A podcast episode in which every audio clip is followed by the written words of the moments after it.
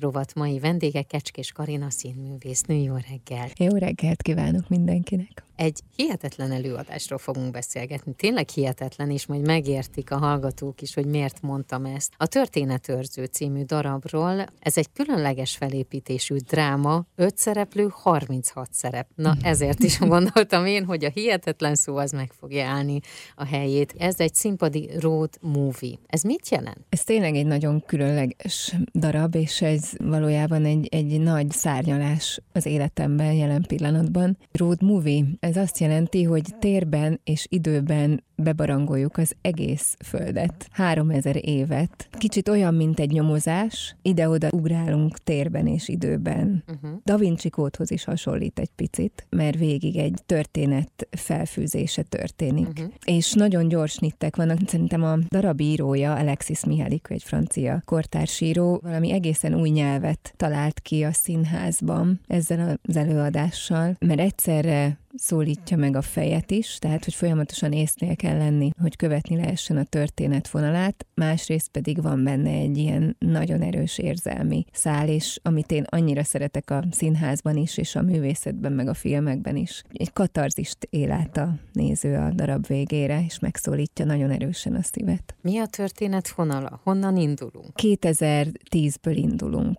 Nem mondanék erről többet. Nagyon sok helyen jár a darab, és, és nem akarnám tudnám így le, lelőni. Jó, így a... oké. Okay. Megnéztem néhány véleményt Facebookon, illetve Igen. YouTube-on is fent volt, és az egyik néző azt mondta, hogy lebilincselő volt, ahogy a díszletet kezelték a színészek.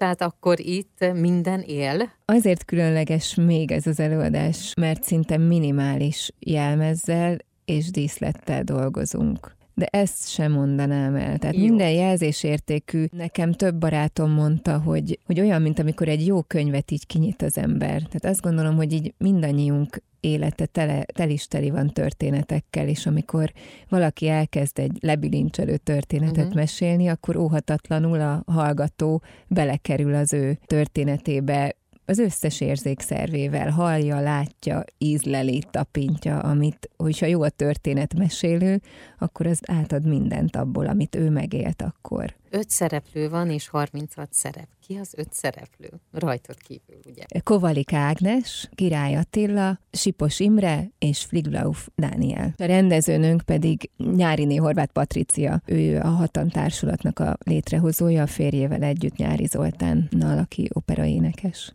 Horváth Patricia, színházrendező, ő hogyan álmodta meg ezt a darabot? Ő fordította ezt a darabot, ő látta is kint. Azért is akarta uh-huh. ezt bemutatni, mert rá nagyon nagy hatással volt Franciaországban ez az előadás, és nagyon azt gondolta, hogy ez egy olyan darab, amit minél több embernek látnia kell.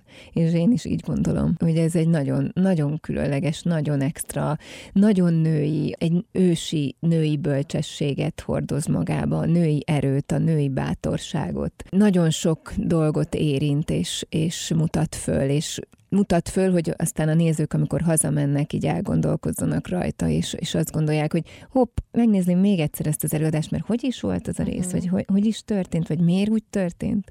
Ezt megtehetik október 20-án. Igen, a hat színben, ez a Jókai utca hatban van, és a hatan társulat előadásában látható. Ezután mi fog még veled történni? Mi az, ami így az életedben van? Mire készülsz? Milyen felkérések vannak, vagy darabok? Igen, a történetek, úgy, mint ebben az előadásban is, a történetőrzőben így jó ideje végig kísérik az életemet. A történetek alatt a meséket mhm. értem. Több mint 12 éve foglalkozom mesékkel, és most 5-től 9 éves korig gyerekeknek fogok egy mesedráma csoportot indítani, mert azt tapasztalom, hogy nagyon sok félelem, szorongás van a gyerekekben, és azt gondolom, hogy ahhoz, hogy merjenek nekivágni, hogy a kudarcokból föl tudjanak állni, ennél ennél jobb dolog, mint hogy, hogy mesékkel foglalkozunk, nincs is. Én nagyon szépen köszönöm, és kívánom, hogy nagyon-nagyon sikeresek legyenek, és hát a történetőrző előadások pedig teltház előtt zajlódjanak. Jaj, nagyon köszönöm. Hát így legyen.